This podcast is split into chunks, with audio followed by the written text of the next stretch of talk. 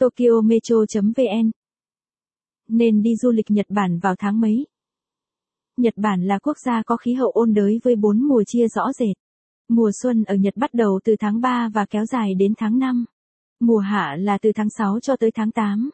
Từ tháng 9 tới tháng 11 là mùa thu, và các tháng còn lại là mùa đông ở nơi đây. Vậy, nên đi du lịch Nhật Bản tháng mấy để có chuyến đi trọn vẹn. Cùng Tokyo Metro tìm hiểu về thời điểm thích hợp nhất để khám phá đất nước mặt trời mọc. Hẳn bạn sẽ ngạc nhiên khi biết mùa đông và mùa hạ ở Nhật có sự chênh lệch nhiệt độ lên tới tận 30 độ. Chính vì thế mà những vùng như Tokyo, nhiệt độ trung bình năm chỉ vào khoảng 15, 6 độ C, nhưng vào mùa hè lại có nhiệt độ ban ngày trên 30 độ C cùng độ ẩm cao. Còn mùa đông lại có nhiệt độ xuống dưới 0 độ C kèm theo tuyết rơi dày.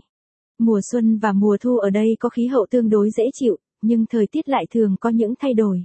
Mùa mưa ở Nhật Bản tập trung vào mùa hè, chủ yếu là từ tháng 6 cho đến giữa tháng 7. Vào mùa thu, mưa ở Nhật cũng tương đối nhiều.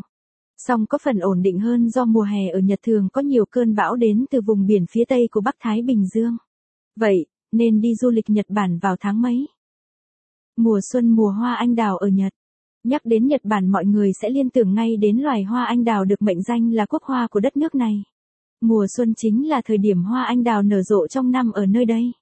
Vào thời gian này, người Nhật sẽ thường cùng người thân trong gia đình, bạn bè tụ tập để tổ chức những chuyến picnic, cùng ăn uống và ngắm hoa anh đào ở những công viên hoặc ven các bờ sông.